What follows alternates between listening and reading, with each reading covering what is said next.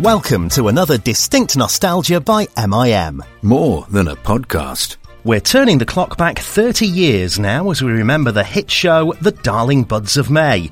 As ITV reinvents the series for a new century with Bradley Walsh replacing David Jason in the role as Pa Larkin, we're meeting one of the show's original actors.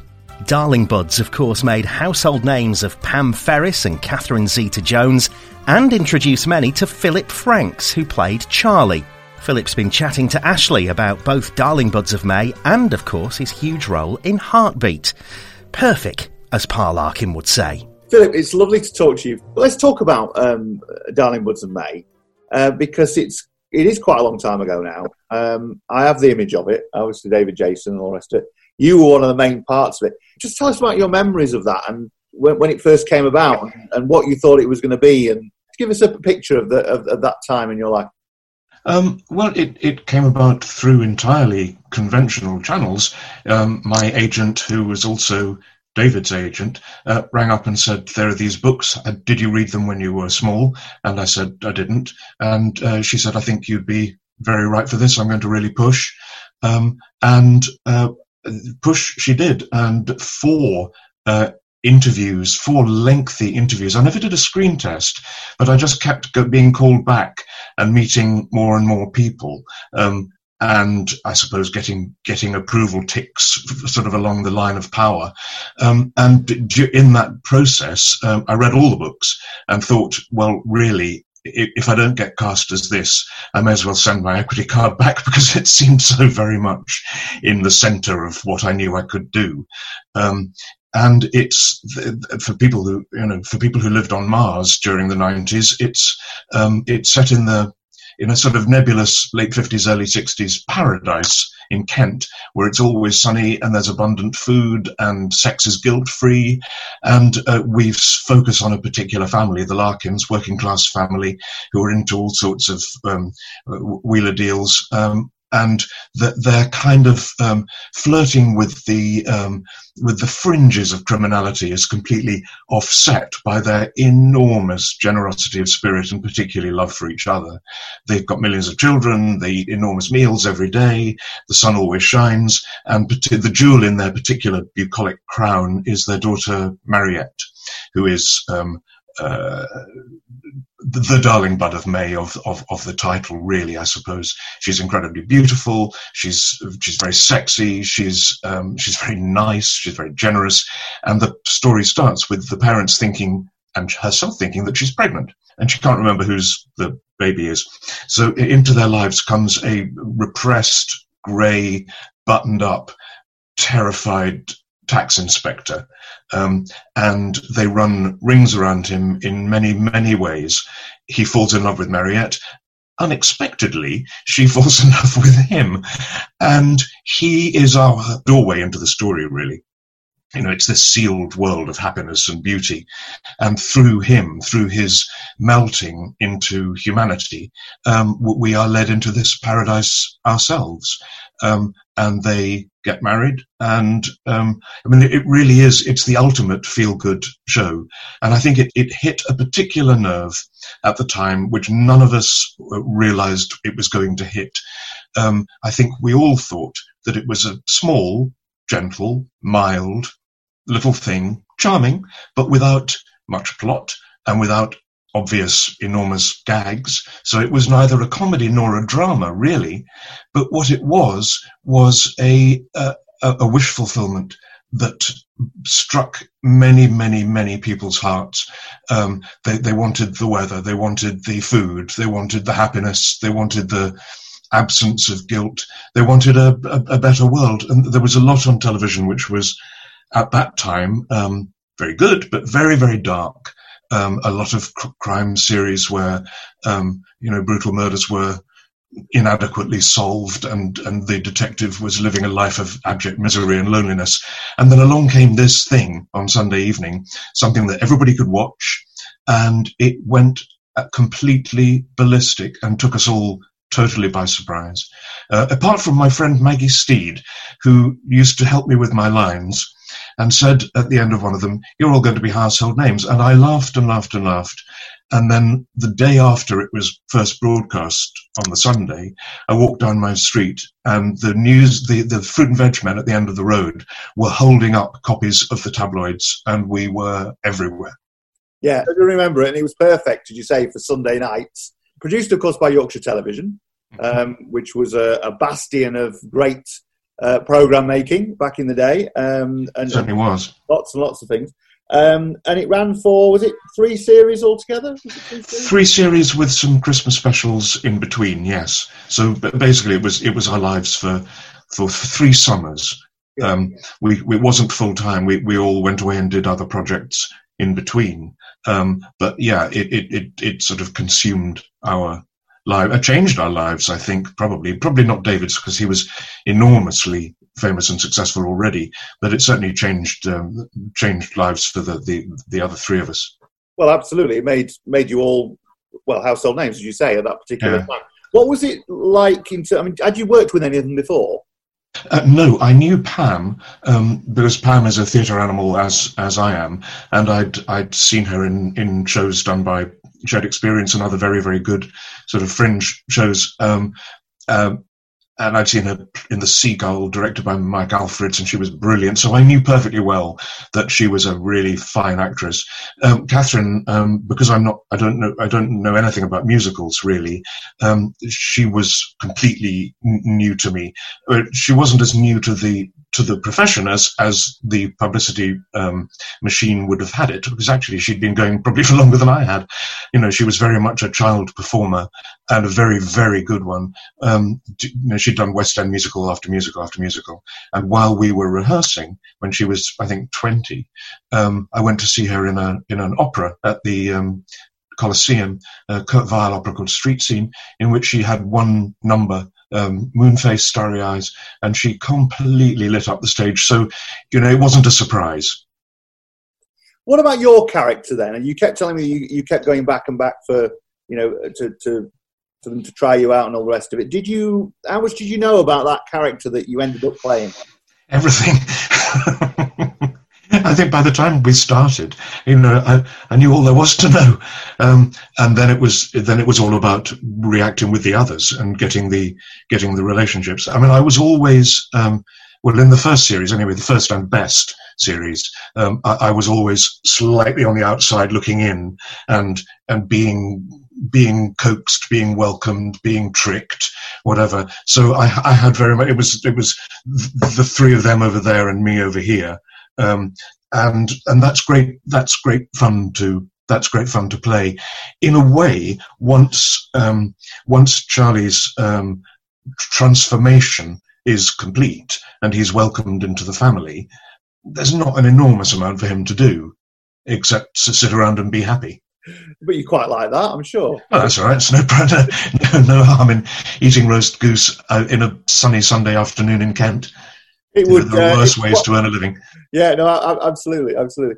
Um, I mean, it was. You're right. It was. It was magical. It was something which everyone seemed to like. Everybody from every generation could enjoy it. Um, and did you notice fairly quickly that um, it was people were noticing you and recognizing you and all that kind of thing? Did it? I mean, obviously David was used to it, as you say, for you know open all hours and all the rest of it, and and Fools and Horses. And uh, Fools and Horses, particularly. Yeah. Uh, yes, uh, yeah, we noticed pretty quickly, and then, uh, but then it really snowballed. Um, I mean, I, I, was completely, you know, I'd been acting for years and years and years and years and years, but I was completely unprepared for what, um, you know, tabloid fame was, um, and uh, uh, yeah, it's very disconcerting. Um, and yes, you. You did. I mean, I, I, I still get recognised to this day, although it's this is hundred years ago. Um, often by taxi drivers, and uh, often by taxi drivers who live in Kent. I, I, I get recognised by policemen because of heartbeat. Um, oh, I had a sergeant like you who was a real bastard, and um, uh, but the taxi drivers uh, remember Darling Buds. Oh, we used to go fruit picking, hop picking, blah blah blah. Um, but for for certainly for for for ten years, it was um, it was uh, something that you encountered on a daily basis. Yeah. Was it all filmed in Kent? No, no, no, no. Um, the, all the exterior shots, the, the exterior of the farm, the um, the, the, the, fields, the um, bluebell woods, they're all in Kent, all basically within a radius of Ashford. Um, but every single interior, a bit like Doctor Who, you go in through a door in, or Cluedo, you go through a door in Kent and come out into a room in Yorkshire. Um, because, it, as you said earlier on, it was Yorkshire TV. So uh, all the interior uh, stuff was done in, um, in Leeds. Yeah, so you had to spend quite a bit of time in Leeds. Uh, yes, uh, yeah, about half and half per episode um, as it went on. The first series, when the weather was glorious, I mean, ridiculously glorious, extras fainting in coils left, right, and centre. Um, uh, there was, I think, probably more time spent in Kent, but um, uh, as it went on, uh, we we ended up doing more and more interior stuff, and and that was so it was mostly Yorkshire based, yeah. And at that time, as I said before, Yorkshire TV, you know, because we had the, all the big ITV regions, Granada, Yorkshire, Thames, etc. Um, it was a, a, bastion of creativity, wasn't it? You know, you it certainly was. See loads of different people doing loads of fantastic projects, couldn't you? There was particularly a man uh, he called Vernon Lawrence who uh, ran the, the, the light entertainment side of, of Yorkshire drama, and it was it was very much his baby. He was him together with um, Richard Bates and and originally Robert Banks Stewart um, were the sort of um, the, the, the, three brains behind it. I mean, Richard being obviously H.E. Bates' son, so with a, a massive vested interest. But um, I think it was really Vernon that got it going and he'd had a history of so many things. He'd done yeah. just about every one of the of Yorkshire TV's brilliant comedies over the years and things. You know, you only when I laugh, and I think he was part of Rising Damp and all the rest of it, wasn't he? Gone back. I think so. Yeah, uh, I mean, he had he had a had an eye. He did. He was a bit of a legend, was Vernon. Um, yeah. So, what about the chemistry? Because obviously you had to create something between, and you not know you didn't know these people. Obviously, you're an actor, so that's part of the whole of the job of creating chemistry. But what was it like to to work with, particularly David Jason? Um, well, D- D- David, um, D- I mean, I've, I've talked a lot about David Jason on, on, on camera. I've done many documentaries about him. And uh, so I always tend to be uh, on, on repeats a bit. David is, is not the character he plays. He is, he's a very, very, very serious minded, very hard working, actor and a very shy man. And um, whereas Pam and Catherine and I were were together socially, uh, you know, we all, all stayed in the same hotel. We'd go out to dinner every night with each other. We got to know each other very quickly, very well.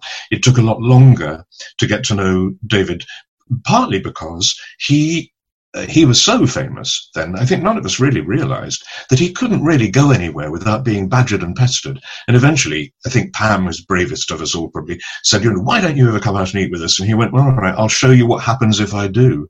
So we went to some hotel restaurant, and it was a it was horrible. You know, he was literally every five minutes. Oh, can I have a photograph? Oh, Del Boy, and say something funny.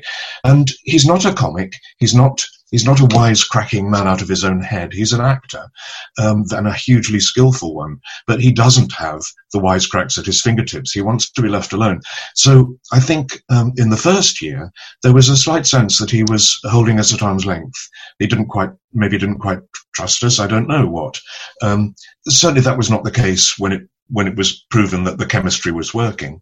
And I've worked with him since. I've, I've directed him uh, on the radio, um, and you know he, he couldn't be nicer and easier to work with. But you have to earn his trust, and there's there's nothing wrong with that. Absolutely, no, I, I understand that, and you're right. He's a very serious actor, and the great it shows, doesn't it, in terms of the parts he's played. A bit like Ronnie Barker, actually. Yeah, he, he very. He's a great mentor. Ronnie Ronnie Barker is the is the person that that um, I never heard David say anything other than massive praise and respect for him. He was a hugely important man in, in David's life. Absolutely. I worked with David on a documentary that we did, a TV documentary about called Cartoon Kings, which is all about Cosgrove Hall films, where of course, where of course he played uh, Danger Mouse. Danger Mouse. Um, and Legend. Yeah, it, it, it, was lovely. It was really nice. And um, yeah, he's a great guy, but yeah, very, as you say, very, very, very serious, and uh, which a lot of actors are, aren't they? You know, a lot of actors are quite serious people, and they're they're not necessarily in it, in it for all the, the, the fame and being recognised and all that. No, absolutely not, absolutely not. Which, which I think a lot of people find quite hard to understand, particularly uh, in in our uh, in our celebrity culture of the last 20 years, whatever, where, where fame is, is a be all and end all, you know, um, which has dominated and nearly destroyed the United States with its reality TV president. Um, who thank God we've now waved goodbye to. Um, but th- there has been a cult of, of, of, of, fame for its own sake. And there are really, really very few actors that I've come across for whom that is the driving force. There are a few, of course there are.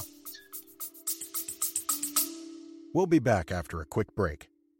You still loading them and heating them up with all your single shit you've been dropping. You feel me? Loading them up on. It, it only takes structure and, and you know just paying attention to the climate of the game. Yeah, know what I mean. So do do your homies uh got a role in your in your little? I mean, yeah, yeah, we all we all artists over here, man. I'm Y'all trying, already? Oh, yeah, I'm trying, yeah. I'm trying, Oh, I'm trying, I'm trying to get them on there. Yeah, Damn, y'all Me- me- just- yeah, look, look, y'all look, just look, look. be quiet. No, look, look, look. We all artists, man. We go, you feel me? We gonna have this like. Bro, me and my man, like me and my man Kai, we be like, I don't know, we play, we play with this shit right play now. with this I ain't shit. gonna lie, we play with this shit right now for for. I ain't gonna lie. play with it, Don't bud. play with it. No. Take that shit serious. So, Darling Buds of May, what do you think it um, gave you? Because you're, you're quite a young man at that particular point. What did it give you? I don't mean in terms of financial stability and all that kind of thing and, and whatever. What what did you learn from doing Darling Buds of May, do you think? Um, I learned a lot about how uh, how a television set works. I mean, I had I'd done television series before.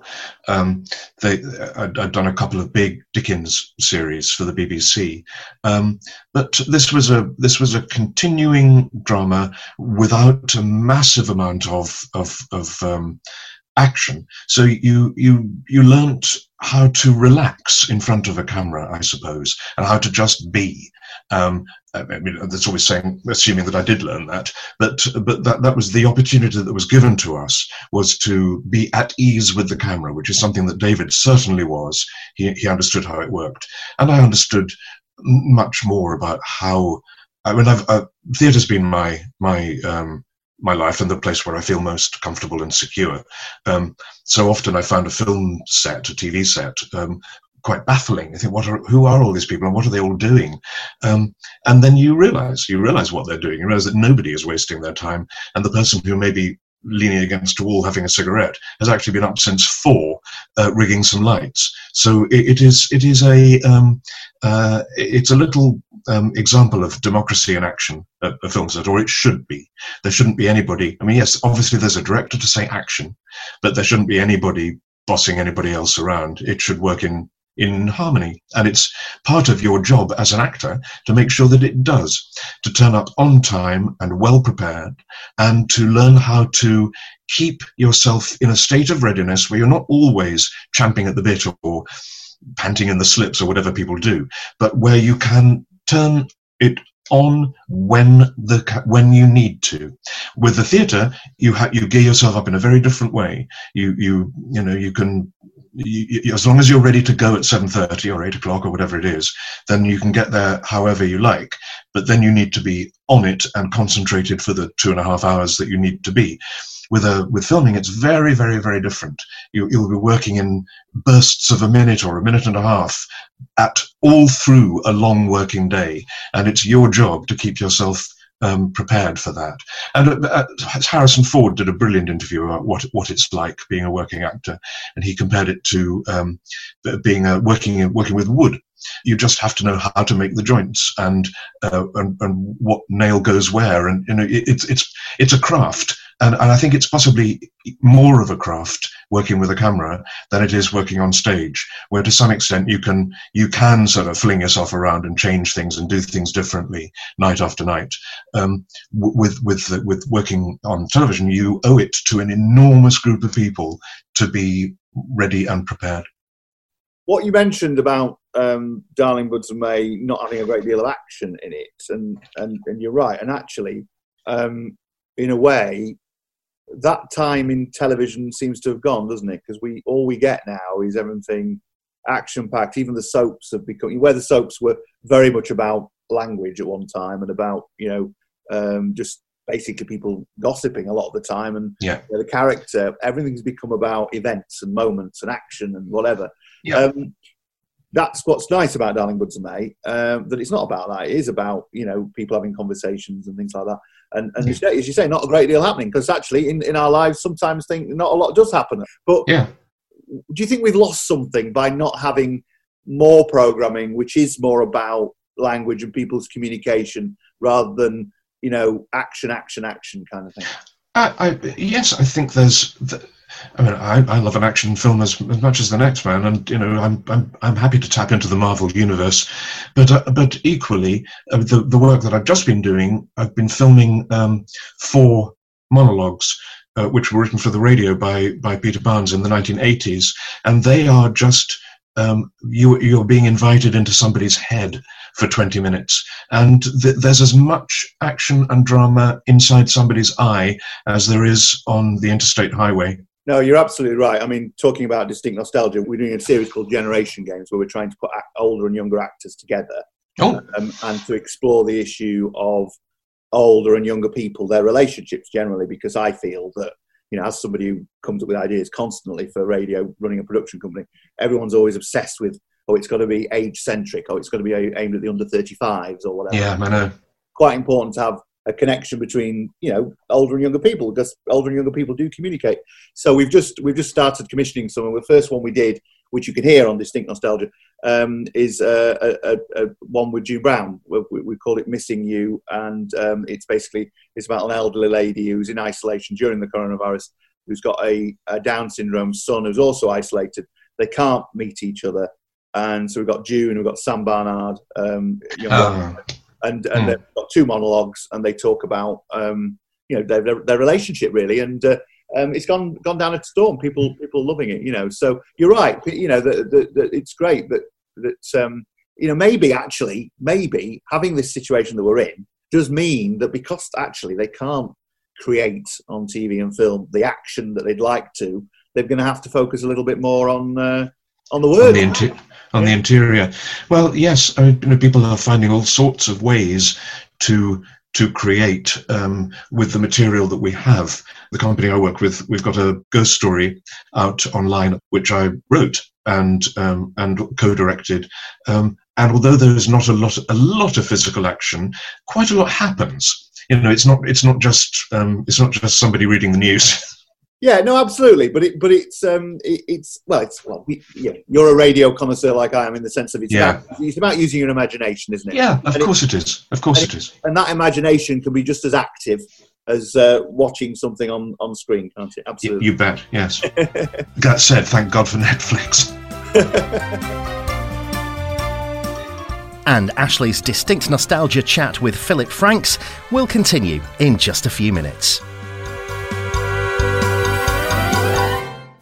The autumn arrives on Distinct Nostalgia with a host of new soap, drama, comedy, and entertainment treats, including Casualty at 35. We mark the show's milestone birthday by meeting the woman who uttered the very first words. I think the first words were good night. Seems ironic, but yes. And then, in actual birthday week, Distinct Nostalgia meets a woman who became one of the main female faces fans took to their heart for several decades. Cathy Shipton, who became Duffy. So you'd go into this re- rehearsal room. The whole room is laid out like the studio set. They've got it there, and you haven't got a clue. And then they've got poles, and they're saying the poles are the edge of the cubicles. So all of us will be going in, going. "Whoosh, whoosh." And my first shot, I walked in on the real set in BBC Studio D in White City, and I went. And they went, Kath, you don't have to do that because there's a real curtain, you know, all of this ridiculousness. And we've other casualty blasts from the past as we repeat our conversation with Jonathan Kerrigan. And then there's some intriguing soap specials. We're meeting the first Tracy, Christabel Finch, who played the character from her birth in 1977. it felt very normal because it'd been like ever since I was a baby, I'd been there every single week filming. Get out of school, get out the spelling test, and go down to the studios. My friends were not very aware of it, and I remember one person saying to me, saying, Are you on Sesame Street? And I was like, No, I'm on Coronation Street. And we've a surprise Emmerdale reunion. There's also a magpie reunion. What was very different about ours is, first of all, we were all much better looking. And Oh, come now. I never said that. I think we were younger than the Blue Peter presenters. You know, just a bit more in tune with the people that watched us. We had 7 million people watching twice a week. And Tim Vincent goes in search of Valerie Singleton, bumping into other Blue Peter stars along the way. Stuart Miles, Tim Vincent, as I breathe. Uh, what are you calling me for? What do you want? Well, I'm actually looking for uh, Valerie Singleton's number, but of course, I'm checking in on you. Trips to Sun Hill and the Bill. Memories of Darling Buds of May, The Tomorrow People, and interviews with classic stars Janette Scott and Melvyn Hayes, and legendary TV composer Dennis King.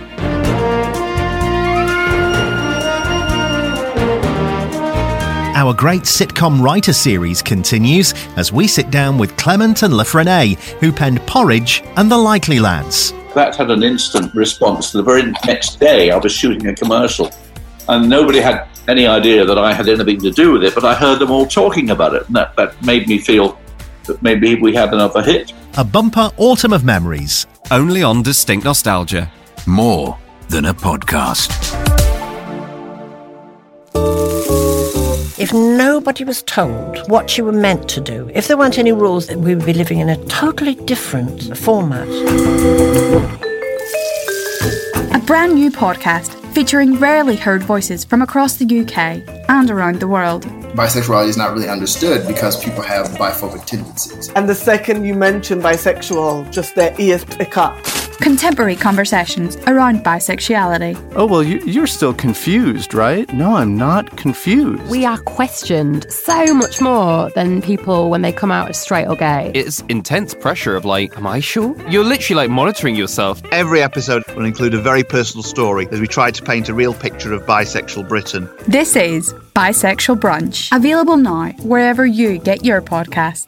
As well as amazing interviews just like the one you're listening to now, the Distinct Nostalgia podcast is also home to an epic radio quiz, Oh, I've never heard of it. where listeners just like you go head to head on their favourite TV shows and films and put their general knowledge to the test. There's a bonus point if you can sing the theme tune, but I know you're not going to, are you? Skippy, Skippy, Skippy the bush kangaroo is all I can remember now. Yeah, well, that yeah, that earns you a point. Yeah, I'll go for that. A brand new season of the Distinct Nostalgia Mind of the Month quiz is almost here, and it needs you. Prisoner cell block. So what B? Prisoner cell block H. Simply pick your favourite TV show or film and get in touch at distinctnostalgia.com or by messaging us on Twitter. Have a go at three British films. Just have a guess. Oh, whistle down the wind, carry on up the Khyber. Um, no, this is rubbish. I'm sorry. No, I don't know. they're, they're not bad attempts, actually. And the two leading minds from across the month compete head to head in the final for a coveted Distinct Nostalgia mug. It's almost like a trophy. The Distinct Nostalgia Mind of the Month quiz. Got there in the end. Coming this autumn. Oh, it's amazing. They always are.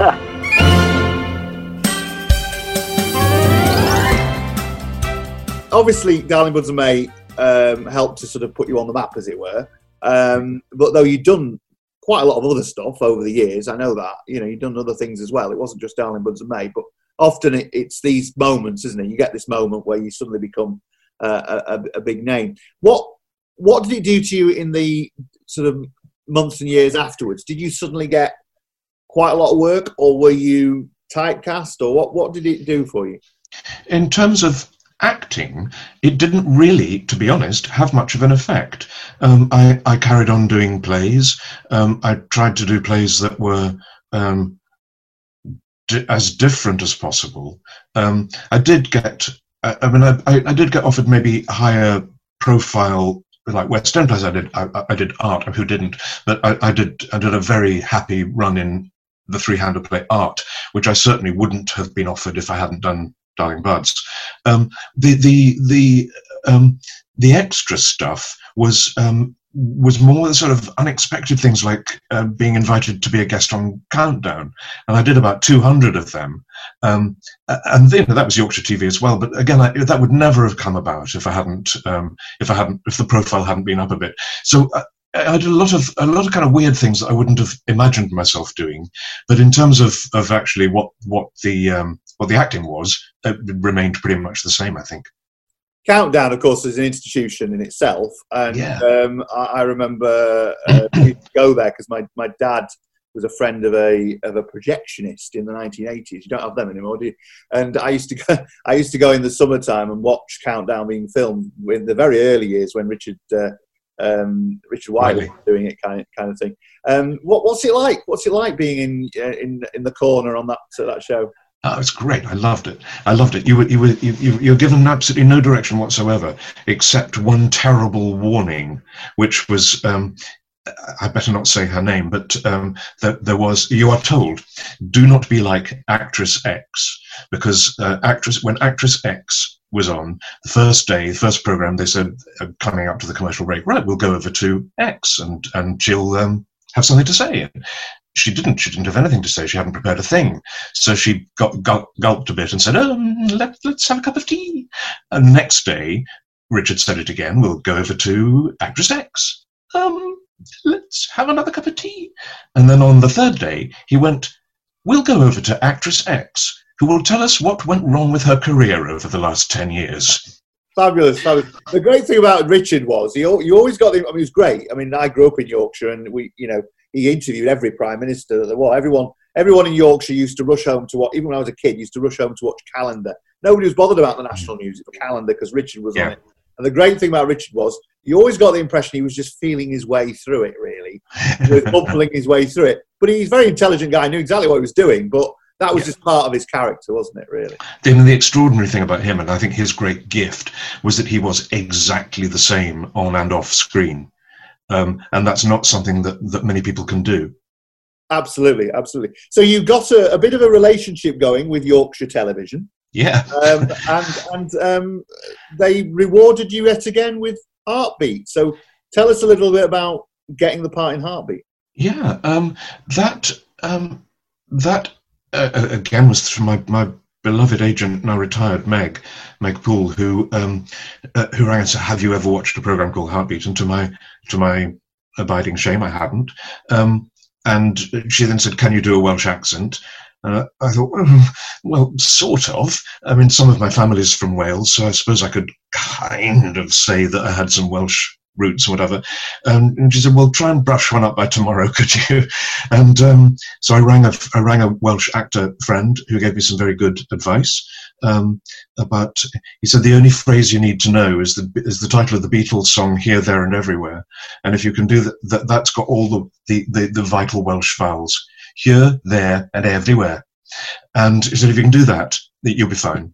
So I, I went in, and um, the bit they gave me, well, he was the character Sergeant Craddock was so sour and prissy and um, buttoned up and and and, and kind of um, unpleasant. I thought this is marvelous. I'd love to do this because you know you talked about. Um, typecasting to some extent and and I, I suppose I have tended to play kind of you know nice well behaved well spoken middle class boys um, and Sergeant Craddock was like Robespierre um, you know a, a, martinet and um, apparently completely humorless and I thought this is brilliant I'd love to do this um, so maybe my enthusiasm um, won the day Fabulous, fabulous. Now, of course, by the point of time you got into it, it was already a, a bit of an institution in itself. Yeah, wasn't it was. such a long time, and you know, we're talking about nostalgia. I mean, that is the main thrust of it, isn't it? It's all about Completely, nostalgia completely. at the end of the day. But for you as actors, of course, the big thing is that you're obviously you do um, a lot of the interiors and things, I presume, in Leeds itself. But you're out and about mainly, aren't you? North Mainly. Uh, right, Yeah. in the, right in the open. You know, I mean, tell us a bit about that. Working in the, I mean, it's beautiful. area, beautiful. Yeah, absolutely gorgeous area. Um, unless the weather was bad, which it quite often was. Um, it, it, it Goathland, um, that was the village that Aidensfield uh, um, played. Um, Goathland is about 14 miles inland from Whitby, um, and it, it kind of nestles in, um, uh, in in a valley in the moors, um, which you can only get to by driving down very, very, very steep hills. So if there's uh, anything remotely resembling bad weather, you're completely stuck. Um, but nonetheless, there we were in our in our horrible little Ford Anglias and our, our big, thick, thank goodness for them, police greatcoats, um, going out with torches, um, apprehending uh, minor felons. Um, with with that, we weren't allowed many murders. I think we were allowed two murders per series um, because it, it, was very much um, again very much family oriented. Um, uh, with a, a, larger a larger cast of regulars, but nonetheless a kind of family of regulars that you got to know. Um, and it was quite difficult. It's like it's been, it was like marrying into a family. Jason Durr and myself were the were the newbies um, uh, in this coming into this thing that had been a massive success and um, which had worked out its own lineaments and its own relationships. And it was really very very difficult to go into it. It was entirely unlike you know, going taking over in a play or, or, or starting something from scratch. You, you you were very aware that you were coming into somebody else's home. What series was it you started in? What was the? Do you remember what series it was? Oh Lord, I don't know. Um, um, uh, when Nick Berry left completely, uh, and they brought in Jason, and then a few episodes later, uh, they had decided, I think rather against his um, against his will, to retire um, Derek, um, but but they didn't want him to leave the series. They retired him to the um, to the first of all the village shop and then to the pub. Um, so he was still a kind of um, a, a, bastion of, of the village life, um, but he was no longer the sergeant. And um, th- there was some bad feeling about that. There, cer- there certainly was. Uh, you know, not personally, but I, I think you know nobody really likes change, especially if, if something is working very well. But they decided, for good or ill, that the the the central police relationship needed to be between constable and sergeant, and they wanted to just redefine it. So as Jason is different from Nick, so they wanted somebody different from Derek, um, but but they but they kept him there. Derek was, of course, the one constant throughout the entire 18 series. Absolutely, long service award, yes, yeah, and Billy's and Billy Simons as well, of, of um, who was their unsung hero, terrific actor, terrific and delightful, delightful, cultured man, wonderful cook, very, um, very gentle man, um, lovely. Um, and, and, you, and, you, like you say, you were you were replacing. I mean, Nick Berry had been huge, and yeah. uh, you know, and and and it, it, it, yeah, it was his series, wasn't it? Basically? Completely, him and Niamh Cusack. Yes, uh, that's what it started as. Exactly. So, how did you? Uh, you mentioned how diff- that it was difficult to do that. I mean, you, and you say you got, you know, there was a response to that. People, some people, it takes a while for people to get used to things, doesn't it? Well, I, mean, um, I think it was possibly harder for Jason than for me because I, I was, I was taking over from Derek, who was at least still there, um, whereas you know Jason was in a dead man's shoes. Um, Nick, Nick, Nick was gone down to Cornwall. now, of course, it's you know it's a police series, and we know you know television in this country is full of police series, either police series or or doctors series kind of thing. But it's set in a particular period. It's set in the 1960s. And yep. policing then, of course, was different than it is today. Yep. What did you What did you have to? Obviously, I know you get scripts and all that, but was there anything that surprised you about just the whole thing of being playing a policeman in the 60s um, well it was uh, it was again it was less um, it was in a way less story led than um, community led if you like. Because I, I, think the I mean the books certainly which I've I've now uh, recorded as as audiobooks they are all about they're not about like case histories, although they, are anecdotally, what they're mainly about is what it's like being a member of that community and how people treat you, what you, what good you can do with them, when you need to get involved, when you don't, um, how you fit in and live and breathe as part of a rural community. And, and although it's not a documentary series, I think I think that's that and the songs and the cars are very much part of its charm. That it gives a a, a sense of a um, of a forgotten world, of a of a of a, a, a rural village life. Um, in, in, a way, the thing that's nearest to it, of course, is called the midwife nowadays. Um, in, in that, yes, there is human interest, but uh, and and and crises. Uh, you know, there's a weekly crisis of some kind, of to a greater or lesser extent. But what it's mainly about is how a a, a group of uh, in their case nuns, in our case police, um, uh, function and impact upon a local society. And it's true, isn't it? I mean, I, I was born in the 19, early 1970s. Um, and even in the late seventies, even in the early eighties to an extent. I, and I grew up in an urban area, but I remember, you know, the doc, the lo- my doctor, and also um, the local constable used to parade around the, the village or whatever, the little, uh, you know, sort of semi-urban, semi-rural, semi-urban area that we lived in, um, being people you knew. You actually knew them to an extent. Do you know what I mean? And that's not to an extent. You you absolutely did know them.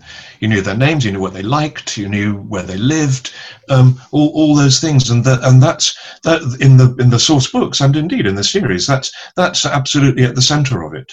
That you know, if Mrs. Thing hasn't turned up at, the village hall, then you might pop round and have a you know just just check in.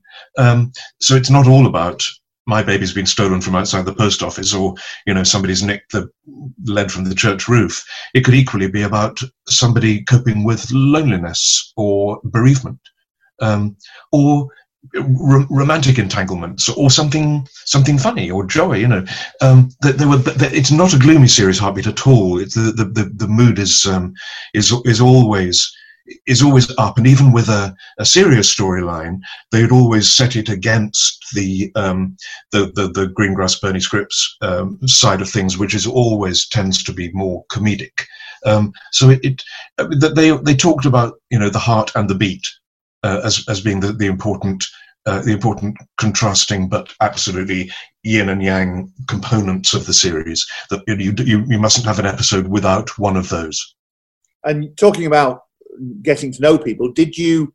Does it lend itself to you ending because you're there a lot of the time? Do you end up Uh, getting to know people in that particular community in Ainsfield and all that area? Um, to some extent, I mean, it was it was it was pretty hard work. I mean, you, we got to know the people who ran the uh, the, the Mallyan Spout, which was the, um, the the place where the hotel that we all stayed in. I mean, they were like extended family. Um, and when he every so often somebody would leave the series, not not not that often actually, because you know it was an enjoyable place to be. Um, but when I left, for instance, um, they. Geoffrey Hughes, who was in it then as a regular, um, knew that I liked um, uh, English folk music, and he also knew that that perhaps the, the the greatest English folk singers who are alive at the moment, Martin Carthy and Norma Waterson, lived nearby, and he got them over to the pub on my last day and they just sat in the bar and sang. And that was unforgettable and marvelous and very much of the piece you know. It wasn't like buying in elton john. Um, it was these people lived down the road and um, so in a way they're, they're doing what they would probably do on a saturday night anyway but they're just doing it with a bunch of actors Fabulous, fabulous. Now you mentioned there uh, Geoffrey Hughes, a fantastic actor, goes back Yeah. a long way. I remember him as Eddie, Eddie Yates in Coronation Street as a kid, um, Yeah. and of course Onslow in uh, Keeping Appearances. But um, there were other people in there, weren't there? Were there obviously is Derek, as you mentioned, but there was also Bill Maynard was in the series as well. Yeah, and and um, to give a shout out to my my favourite and um, beloved friend who's recently also passed away, Peter Benson, yes, of course. as Bernie, uh, who again was the most, the funniest and most cultured, gentle man, an absolute delight. Very very different from the person he played, um, but a hoot, just a glorious chap. Fantastic. Well, tell us a little bit about some of them. Obviously, Derek, um, who I know vaguely as well, um, the fantastic actor, and um, a, Yeah. real, a real shock to lose him last year. I know, Um, I know, you I know, suddenly- very sad. Suddenly, suddenly. Um, but underrated, underrated actor, really. Yeah. I think um, I think Derek. Uh, there, there was a. I mean, he, he was very comfortable and he earned very, very well. But there was a sense in Derek of um, a little bit of what might have been. I think you know he belonged to a generation of people who'd become movie stars. Um, and if you watch some of his other performances, I mean, in in in um, uh, the Yes Minister, Yes Prime Minister series, he is absolutely pitch perfect in his uh, in his irony and his comic timing, and I, I think maybe uh, the heartbeat was um, a bit of a gilded cage. Yeah, yeah, I know, I know what you mean. I know what you mean. What, about um, uh, what about Bill and um, uh, and Geoffrey? Because they were obviously they were doing the comedy roles generally, weren't they? Yeah, I didn't. To be honest, I didn't really work much with Geoffrey. Um, we, we would socialise because obviously we're staying in the same place, and again we had the same agent. Um, but uh, we, we I, I'm not sure we ever had a scene together.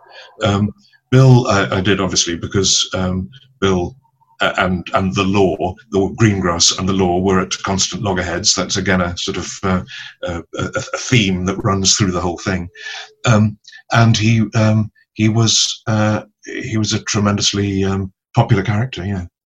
Absolutely, and of course, the other thing about the series, I've interviewed Jonathan Kerrigan, who of course played one of the uh, played the main part in in more recent times, and he was talking to me about um, the response he got because uh, if you the if you if you're the younger one in it, it was very much you know there's this heartbeat thing, but there's very much a heart throb thing as well. You know what I mean? The younger actors get a lot of that. And oh yeah, it became quite a big thing, didn't it? Was that um, what, what, what, what response did you get? Were you? I mean, certainly not. Certainly not that. I used to get a certain amount of, of um, uh, shy, lonely heartthrob letters when I was playing Charlie because I think I was so completely unthreatening. Um, but I, I, don't think I ever received any uh, anything. Oh, apart from one letter, um, where which was very very serious. Went on for ages about you know how I did take you. Um, uh, very, very seriously as an actor, and I very much have admired your work for, for many, many years, and you have great authority and dignity as, as Sergeant Craddock. Would you please send me a photograph of yourself uh, dressed in a policeman's uniform, uh, wearing uh, fishnet stockings and high heeled shoes? Which, of course, you obliged. well, of course I did, but bizarrely, that did come through. Uh, come true later on, uh, not in terms of sending a photograph, but uh, in terms of spending a very happy year in the Rocky Horror Show. Oh, fabulous, fabulous! That's that's, yeah. that's really good. Yeah, brilliant, brilliant. So a great, great time um, in Harby. Just tell us, is there any particular storylines that you remember? Things that you remember that, because as you say, it wasn't all action packed. You couldn't have murders, but it was very much. You know, it's probably very social, wasn't it, in terms of its story? Yeah. Was there anything in particular that you enjoyed playing? Yeah, the, I, uh, the, the, yes, um, I, I, enjoyed. I enjoyed the the very my my very first um, storyline uh, again because you're it's always good to arrive as a catalyst in something and and the, to find the character um, finding his feet and finding out who he who he liked and who he didn't and then unveiling the fact that he was a champion ballroom dancer upon an unsuspecting world.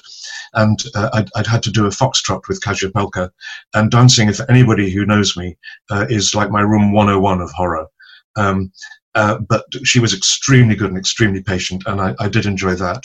And then much, much later, there was a, a, a storyline when my wife was. Um, uh, I, I, I, think I thought she was unfaithful to, but certainly there was a massive, great crack in our relationship, and they gave me some some quite vulnerable, quite sort of emotional stuff to do, and I was I was I was very grateful to do that.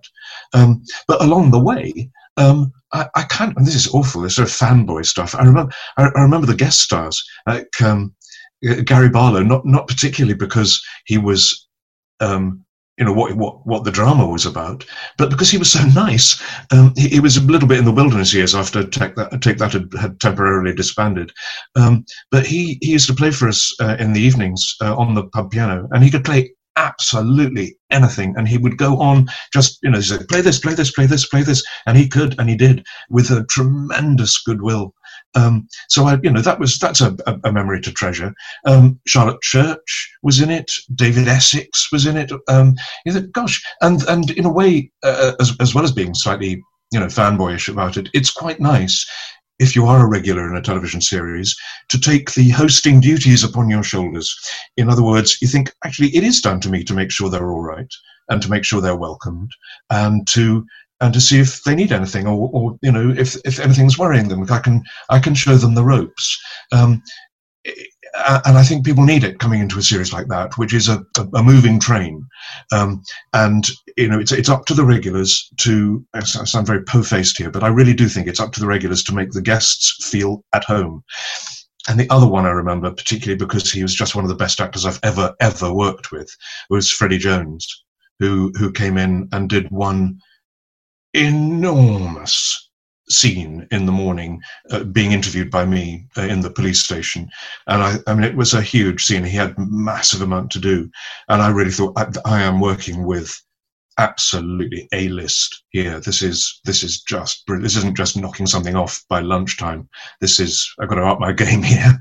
You know he was wonderful. The other thing I do remember very, very well is that we were filming when somebody came in into the studio in Leeds and said, "Oh, planes crashed into the World Trade Center." And so that's you know, everyone everyone knows where they were. Well, that's where I was. I was in the middle of filming, um, and we didn't believe it. Of course, like people didn't. And then more and more people kept coming and saying, "You've got to come and see this on the television." And then eventually, it became obvious that work had to grind to a halt. Um, but that's imprinted on my mind. Yeah, no, I think everyone remembers where they were. I was I was a, a news um, editor at the time, a local radio station, and we ended up having to obviously having to cover it, but nobody really knew what was going yeah. on at the time. It was, until it obviously unfolded later on. Um, in terms of that character, then in uh, in um, in Heartbeat, as you say, he was a bit of a grub, wasn't he? Um, did you um, you know what did you take from him? Did, uh, was, was there anything you know? Is there anything about you know Heartbeat fans will listen to this and be thinking, I wonder what he's like. Is he like his? Was there any of you in him at all? No, no. Um, I mean, as as there was a great deal of, of Charlie in me in, in Darling Buds, uh, there was pretty well nothing of um, of Sergeant Craddock. I'm not authoritarian. I can't dance. Um, I'd like to think I had a sense of humour, and I'm quite a friendly person. Quite easy to get on with. All of which made it a delight to play somebody who was none of those things. Absolutely, absolutely. So finally, um, you're obviously still doing some great stuff. You're very multi-talented. You do direct, you do radio, you do TV, film, whatever. Just tell us, give us a little bit of a snapshot, very briefly, of what you're up to at the moment. Is anything out, anything we should be watching out for? Yes, there is. If you go to originaltheatreonline.com, that's where most of my uh, work from 2020 slash 21 has been. There are two plays that we did on stage that I directed that were out on tour, which were uh, guillotined by the first lockdown, and they are both. We filmed them both, and they're available online. That's Alan Bennett's Habit of Art, and a new play by Ali Mills called The Which is a ghost story set in Scotland. Um, and then we made our own uh, ghost story, which I've, as I said I, earlier on, I, I, wrote the script for and co-directed, which is called The Haunting of Alice Bowles, which has got Tamsin Outhwaite and Stephen Boxer and Max Bowden, who's um, uh, Ben Mitchell from EastEnders, um, and that's a that's a chilling ghost story. A little while that'll give you the shivers for an hour, and then, as I say, at the moment we're right in the middle of of editing these four monologues. There's Matthew Kelly, Gemma Redgrave, Adrian Scarborough, and John Culshaw from um, Dead Ringers. Uh, th- these are pieces written for the radio in the in the 1980s, but we're reimagining them as as l- little live action films, um, and they're brilliant. They really are fantastic actors. Being great. And where will we find them eventually? Where They're also on the same platform, Original Theatre Online, to, for you to watch. Please do.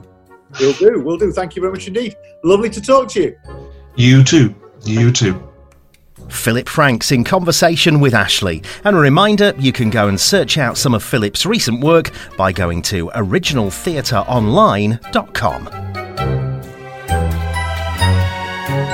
Distinct Nostalgia is produced by MIM. And if you like what we do, then please consider supporting us on Patreon. Every penny helps us to make even more amazing content just for you. Go to distinctnostalgia.com and click on the donate button. Thank you. Distinct Nostalgia. More than a podcast.